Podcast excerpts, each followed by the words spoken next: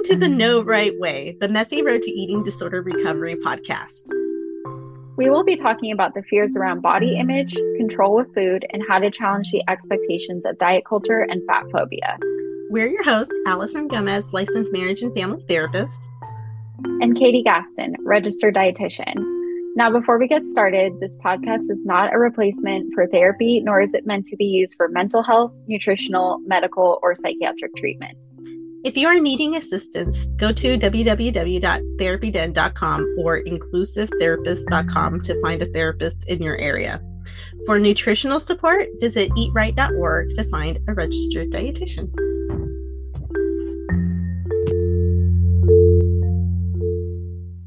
Welcome back to another episode. Yes, welcome, welcome.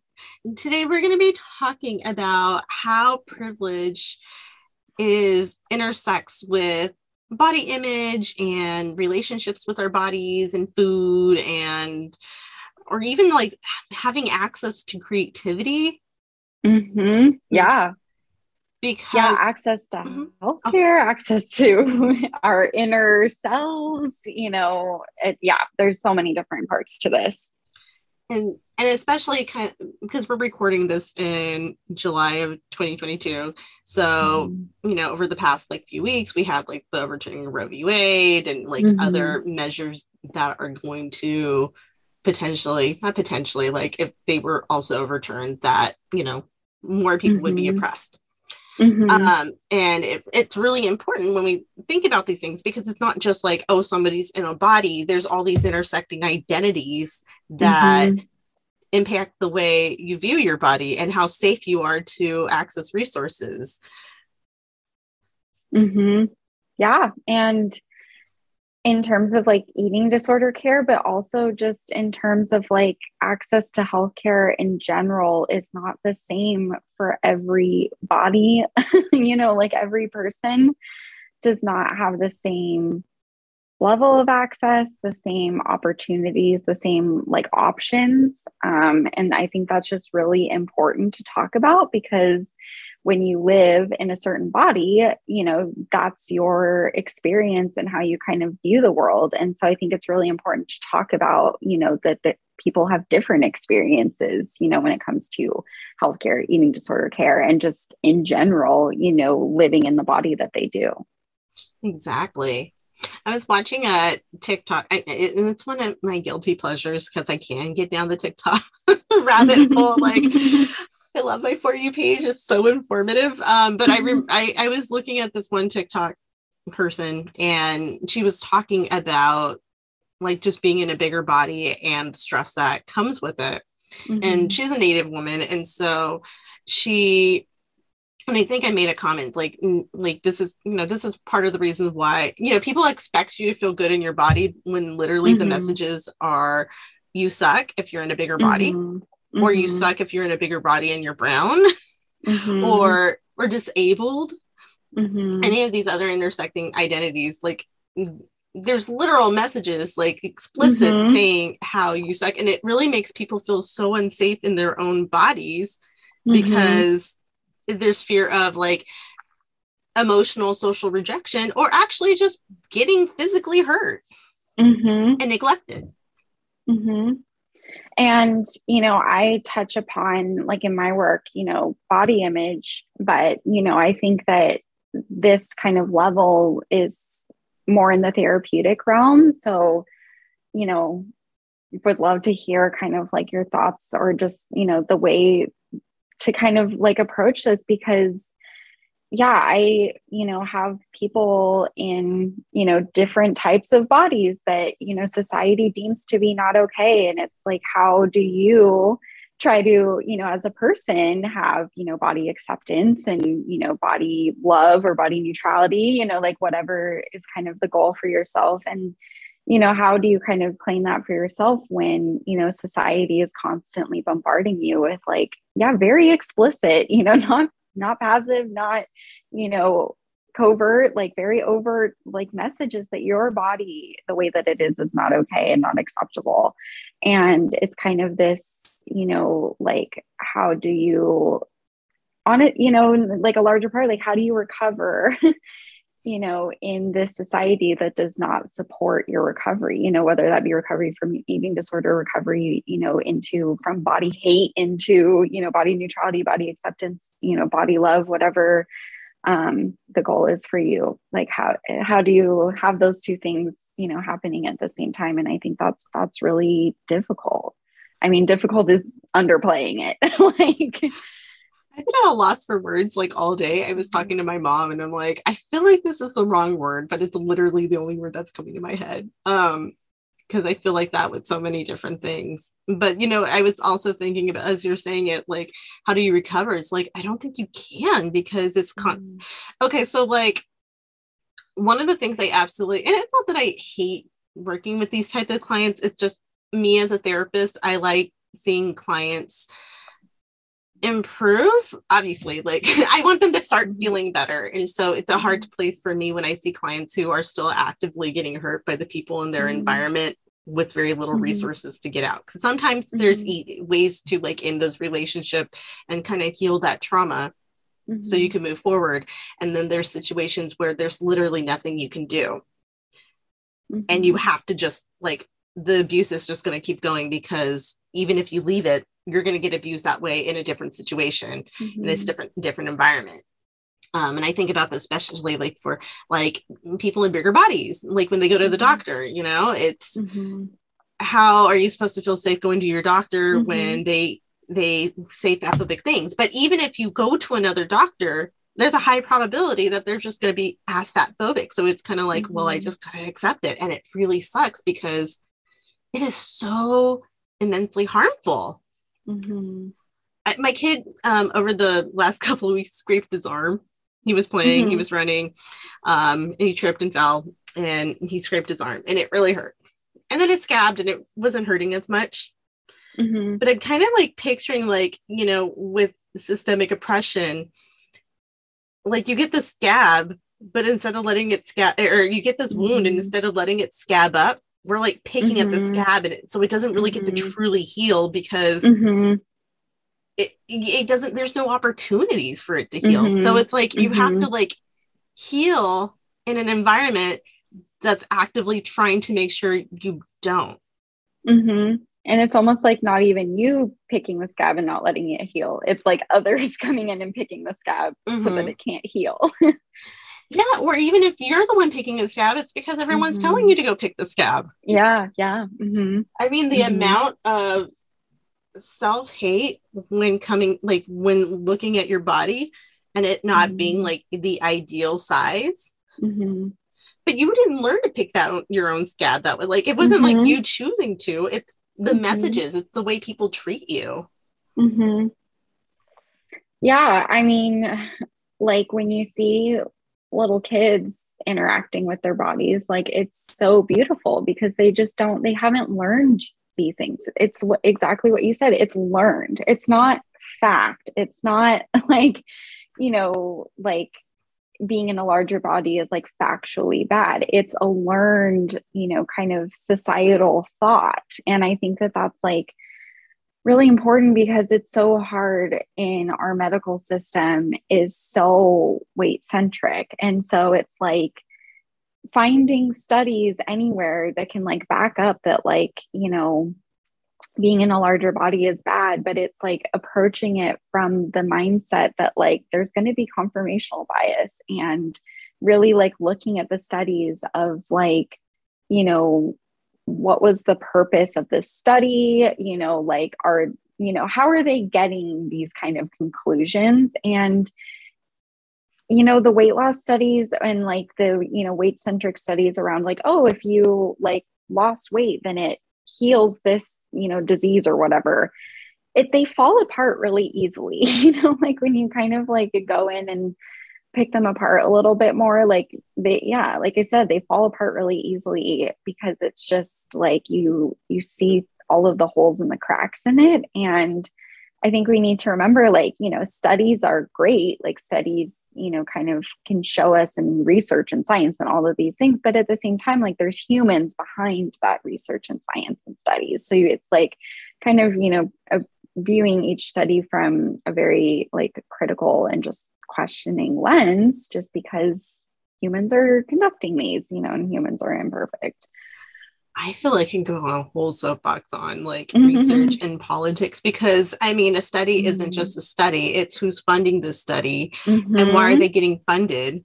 Mm-hmm. And it's not just, oh, it's because you had a great question. It's like based on your previous studies and whether or not they had mm-hmm. like significant results or whether or not, like, there's a lot of politics in creating studies and and depending on the resources do they really have like good methods to mm-hmm. be able to gather the data that they're looking for and even with that like are we really looking at the um, the limitations or are we trying to like kind of like put pieces together that really like maybe they're correlated but they're not actually causation but like it was mm-hmm. super complicated but and yet it's like a study becomes like a fact like no it's an interpretation based mm-hmm. on this data mm-hmm. and it may or may not be true it's just that's mm-hmm. that's what you got but it has such an impact on how people are perceived like my oh, kiddo yeah. has a three year has a three year checkup and mm-hmm. on the like the sheet where you you know like oh do they like not watch iPads or whatever, or are they like wearing their car seat? Are they brushing their teeth? It also had a part where it said, Are you worried about their weight?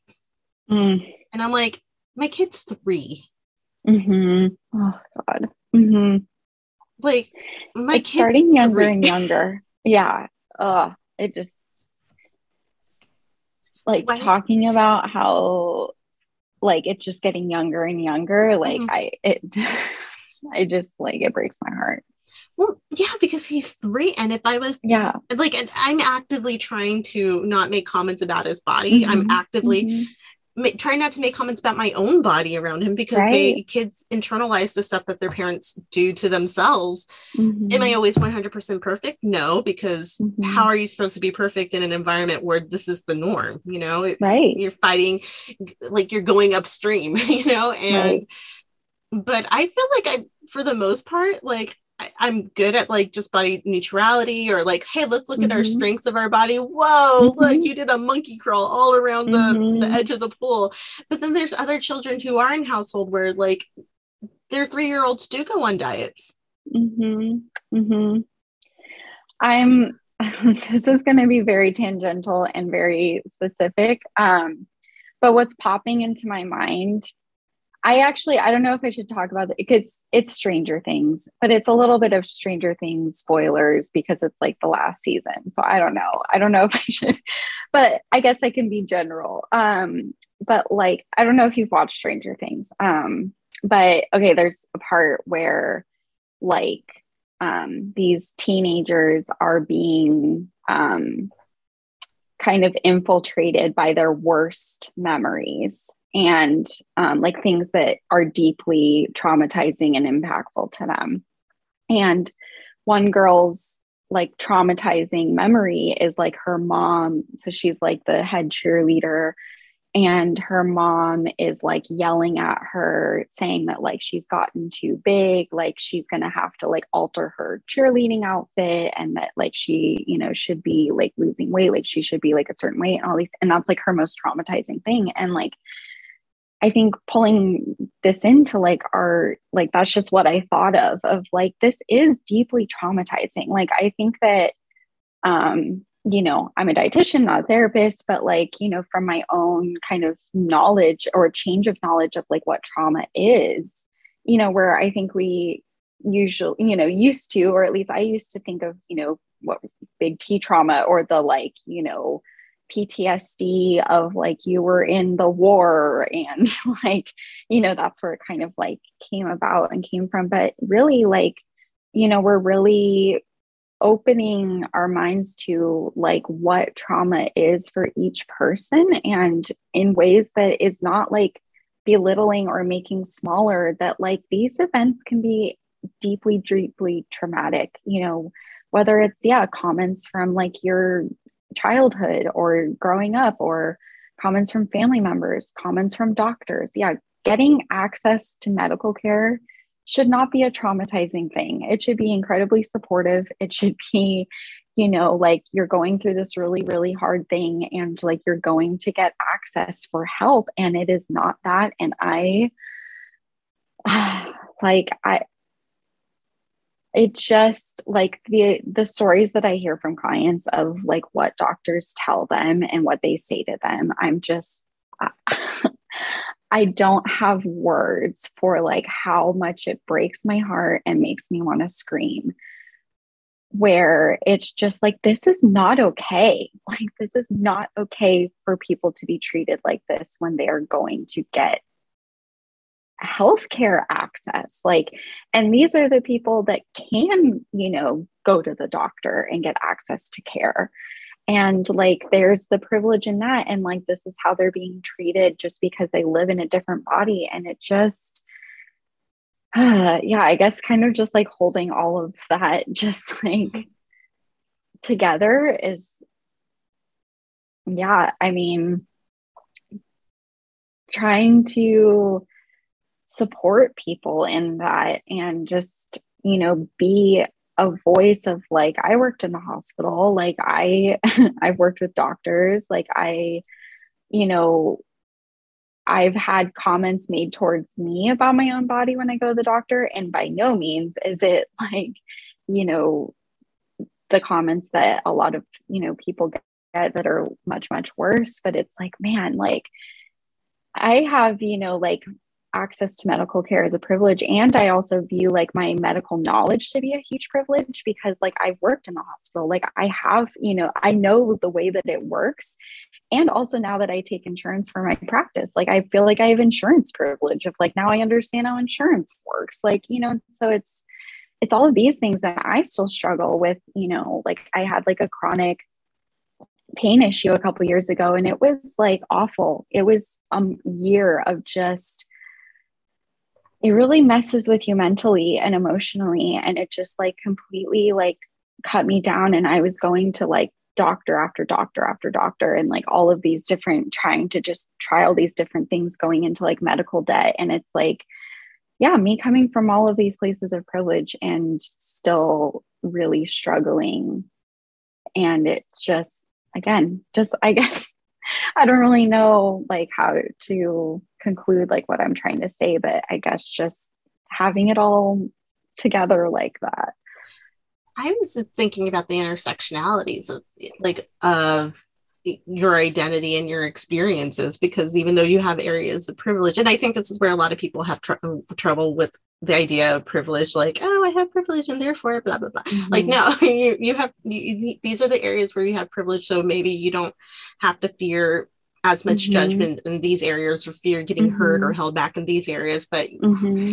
but chronic illness is you know that's a disability and it's mm-hmm. very, for many people it's a very invisible disability and so mm-hmm. there's a lot of gaslighting by medical professionals mm-hmm. to get to the root cause or an awareness of okay what's actually going on without like the mm-hmm. gaslighting of well maybe it's all in your head Mm-hmm. I had this one class in as an undergrad for clinical psychology. And like as an undergrad, I did not want to be a therapist. I was like, you know what? I'm really emotionally invested in people and I'm gonna see them and they're all gonna die. And I'm just like, I just can't.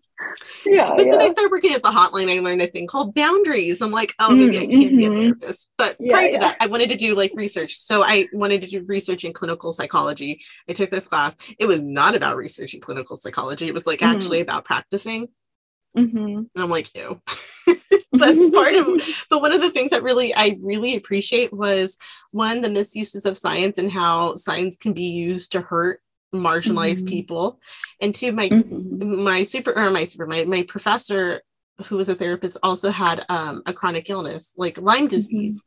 Mm-hmm. And and so she was talking about how like clients will come to you because their doctors are going to refer them to you because they're like, oh, mm-hmm. oh, maybe it's like all in their head. When mm-hmm. no, maybe it's mm-hmm. actually like something going on in your body and they just have no clue what's going on. Right. And it, and like and for the people who have the privilege of being able to see like these healthcare providers like i have an hmo mm-hmm. so like if i want to see someone specific i gotta mm-hmm. pay out of pocket because the primary my primary is the one who gets to determine whether or right. not i get to see someone mm-hmm. and so mm-hmm. like even with that, it can still be really painful. And maybe you have better access to it. So you might get some answers, but like it's right. It's a really abusive, painful, crazy making process. Like, yes. And it's awful. And then we want it goes back yeah. to like that safety. Like, how are you supposed to heal when you're not even allowed to feel safe in your body, when you're not allowed to feel safe in the environment? Mm-hmm.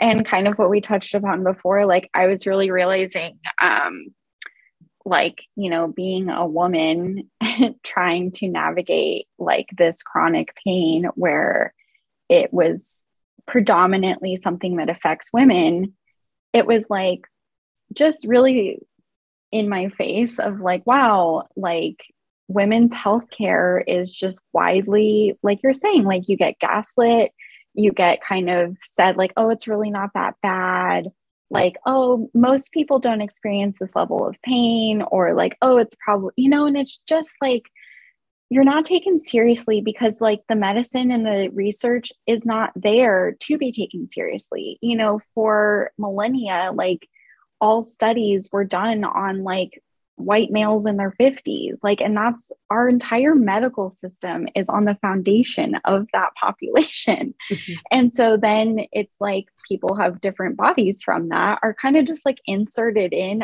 as just kind of like a secondary thing. And you know bringing in like the overturning of roe v. Wade it's like you know people with uteruses women identifying like women like it's just it makes you feel like a second rate citizen because it's like oh this system is not set up for me. Like and it's just staring you in the face when you're trying to navigate it. It's just over and over and over again being told that like this system is not for you. Mm-hmm. yeah. And i think it kind of amplifies them because if we're looking at intersectionality even when you're even with roe v. Wade still before it was overturned, there was still a lot of, I guess, like lack of support for for people with uteruses, uteri, uteruses, uteri, uteri. Yeah, um, if especially if you're black or brown or poor, mm-hmm. like you mm-hmm. still couldn't have access, right? Or like you know, immigrant women over at the border in the detention centers where they were having hysterectomies without their mm-hmm. consent and so it's yeah. like this compounds it. Mm-hmm. Um, but in, as a result, people aren't feeling safe to be in their body or safe to have that agency. And mm-hmm. that definitely impacts the way you view your body mm-hmm. Mm-hmm. and how you interact yeah. with others. And it also impacts how you get to view other people's bodies yeah it, it's not just mm-hmm. one thing and i mean and, and, again it intersects with all these other different things this is what i expect your body to do or not do mm-hmm. Mm-hmm. yeah and and it, i think mm-hmm.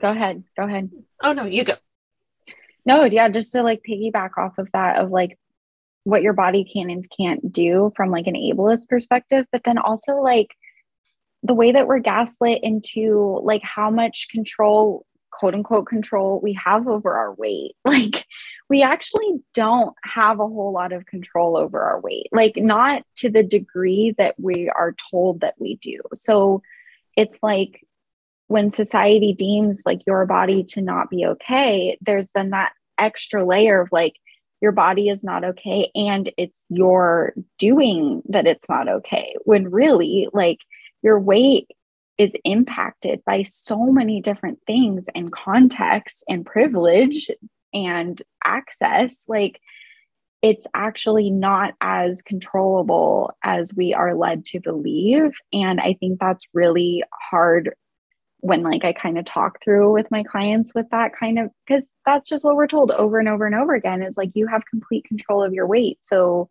if your weight is not an acceptable weight range based on other people's opinions, like then it's entirely upon you and it's entirely your fault when that is the biggest lie ever. I mean, it's just not true. It's false. I'm I'm gonna have a geeky moment because I actually mm-hmm. thought about this when you mentioned Stranger Things. So spoiler alert for Grey's Anatomy season 18. Um, so it was interesting because you know, there's this one character on the show who's in a heavier body and he was just really hurting mm-hmm. and one of the doctors who's like an ortho surgeon or whatever. And mm-hmm. he's like, Oh, well, you just need to lose some weight. Mm. Just mm-hmm. just go walk around the block. like, no, I'm a I'm a like a kindergarten teacher. Like I'm a, I'm a teacher with really young kids. Like I'm mm-hmm. on my feet mm-hmm. all day. Like this isn't gonna mm-hmm. this isn't gonna fix it. It's like, yeah, mm-hmm. maybe you should just like watch what you eat and go on a walk. It's amazing what a walk can do. And she's just like, you know what, like screw you. Mm but his um his resident was like no actually i think there's something wrong with her foot and it's causing like her knee to like get mm-hmm, have pain mm-hmm. and i don't think this has mm-hmm. anything to do with her weight and it doesn't matter how much weight she would have lost mm-hmm. her knee would still hurt and so they were like mm-hmm. calling it out on the show and they were calling out like like well her bmi is like oh the bmi is be- like it's bullshit and i'm like oh, oh my gosh thank you Grey's Anatomy like, to like normalizing this yeah i'm like getting chills i'm like whoa like a very popular, you know, like medical show is mm-hmm. actually like displaying right. like what I want healthcare to look like of like mm-hmm. BMI is bullshit. Um actually like let's look at, you know, the real problem, you know, and not just like assuming this person's life, you know, and assuming this person's, you know, like habits and everything because yeah, you can't look at a person's body and know like anything, you know, anything about them. Like you just can't. And so it's not assuming any of those things and actually looking at the root of the problem and then helping that person. And, and then get this. And then she talks about like, well, why did they talk about ask, well, why do they still have the BI, BMI? And like, well, insurance. Insurance mm-hmm. wants to like yes, they make judgments about these things when yep. insurance really doesn't need to. And mm-hmm. I'm like, oh my gosh, thank you for saying stuff that's like actually being yeah, discussed in I like am shook. I know. I was I, I don't know if I finished that episode, but I was like, yeah, I, w- I was very excited. Um and I know we've been kind of talking about like the frustrations and the helplessness of all mm-hmm. of this because it really mm-hmm. is it's this big systemic thing and it needs to change mm-hmm. on this big systemic level mm-hmm. and not mm-hmm. one, mm-hmm. any one individual is going to make yes that change we mm-hmm. all can contribute to trying to make a change uh-huh mm-hmm. but it really has to we're also depending on our community to try to do it so let's shift this a little bit to from areas where we're helpless to yeah where can we actually have like that autonomy? Yes. where we can have that that power to decide how we're going to feel about our bodies. Mm-hmm. yeah. Um i agree. I i think that like back to like my own kind of like chronic pain struggles like that was the thing that kept me going. Is just that hope that like i would figure you know quote unquote figure it out. Um and that i would honestly my biggest thing was that i would find a medical professional that was like supportive. And i think that was like everything for me. Like finally finding someone that like i felt like they were in my corner. I mean that, and you can find it in places that maybe like I wasn't totally expecting, like directly. Like, honestly, like my biggest support system became my physical therapist. Like, she, like, I'm just like, I think back on that and I'm like, she honestly saved me like from so much just like mental and emotional and physical pain. Um, because like she really was like, okay, every time I'd like go to another doctor to try and like, you know, figure this out, like she would come back and and I would say, yeah, like that person really didn't help me. And she's like all right like let's you know try a different one. Like you know she was always like okay let's keep going. Let's and like it was just such a support. And so like that was like i said that was everything to me. Um so kind of just like trying to keep the hope of like things are changing. Like even if it's like seems very small and like you know if you see like 50 doctors like maybe there's going to be the one that like helps, but like they are out there. And like you're saying with Grey's Anatomy, like it is becoming more of a thing to know like BMI is bullshit. Like our medical system is weight centric, and that's actually not sound medical care. And it is slow, slow, slow change, but I do kind of see it slowly changing. So that I guess is my hope for that. And you know, finding practitioners again, like maybe not directly, but like you or I, where there's just someone in your corner, you know, where I can't directly, you know, help my clients with getting like the surgeries that they need and things like that. But I hope that, you know, I'm someone in their corner when they're getting gaslit by these doctors. And then it's kind of like they come into session and they're like, this is what they're saying. These are the studies. And it's like, all right, let's, you know, break them down. Let's dismantle them. Like, you know, kind of getting like recentered back to like your own goals and your own core beliefs of and like working towards like keeping yourself um, you know, like solid and safety in, you know, the core way that you're able to. And then because yeah, the the real world is going to be harsh and awful and really just oppressive sometimes. A lot of times, right? Yeah. um, and I think it like for me, I what I like to recommend is don't take responsibility for what's not yours. Mm-hmm. Like, I think because it's so easy to internalize it and it's not like oh just like a mindset shift um because mm-hmm, obviously mm-hmm. the way i view it is if you're swimming in a pool of this is what everyone else believes it's hard not to like mm-hmm. yeah like absorb that Mm-hmm. But it's more like, okay, like maybe we can put on this bodysuit instead. So maybe mm-hmm. some of mm-hmm. it's not going to get absorbed. Some of it's going to yeah. stay on the outside and knowing like I'm not responsible for yeah. having to live up to a fat phobic society, to yeah. a racist society, to a misogynistic society. I like that's that's their problem. Yeah, it does impact me and it does make me feel like shit, but I don't have to believe that either. Mm-hmm. And it's a mm-hmm. lot easier, kind of like as you were talking about, like with having finding people who are going to be supportive, but also mm-hmm. finding like friends and family or whoever yeah. who share mm-hmm. those same mm-hmm. values. Because the more you're able to like have people in your corner who can support you, yeah. have your own community, the bigger the mm-hmm. buffer versus yep. you having to do this all on your own. When you have to do this all on your own, it really is you kind of against the world, but you don't have to make it a you against the world thing. Mm-hmm. And the beautiful thing about technology is, you know, we can yes. meet other people, even if they're not physically around us, mm-hmm. they're there. Yeah. And they're wanting to build a bigger community because with that bigger yep. community, and this is what I was talking about, with that bigger community, the more power you have to advocate. Yeah versus yeah. just you yep. being by yourself. And so find that community and mm-hmm. don't and don't let the bullshit win. Like mm-hmm. if it does Ooh, occasionally, like, like, and if it does occasionally, like whatever that yeah. happens. Like because mm-hmm. again, we're we're swimming in this. Mm-hmm.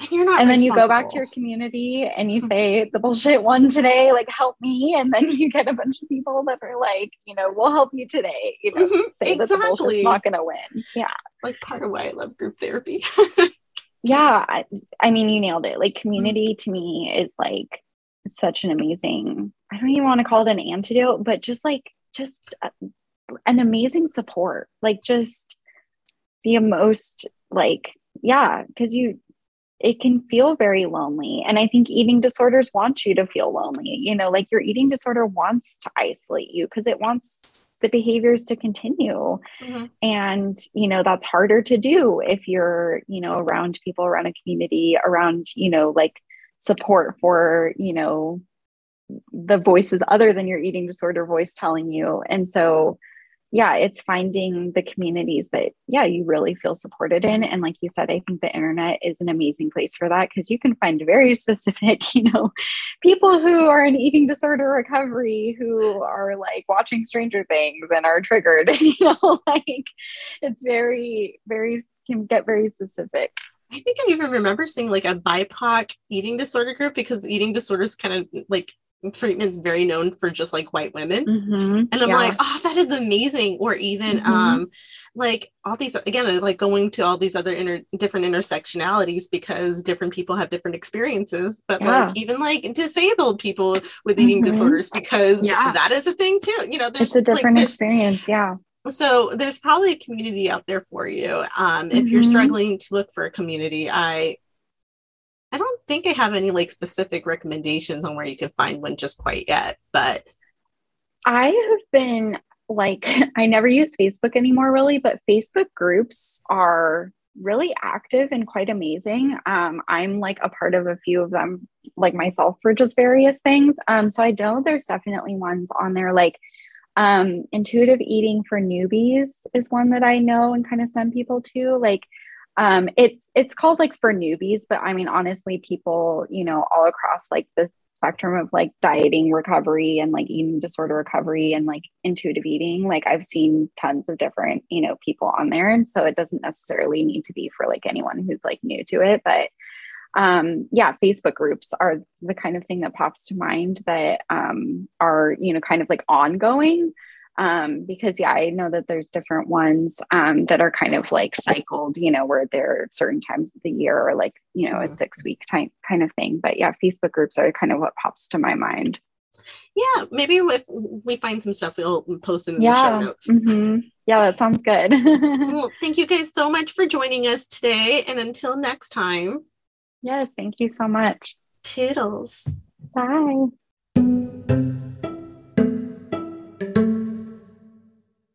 If you have enjoyed today's podcast, please make sure to leave us a review. If you would like to know more about us, go to katygaston.com or healingwithgroup.com.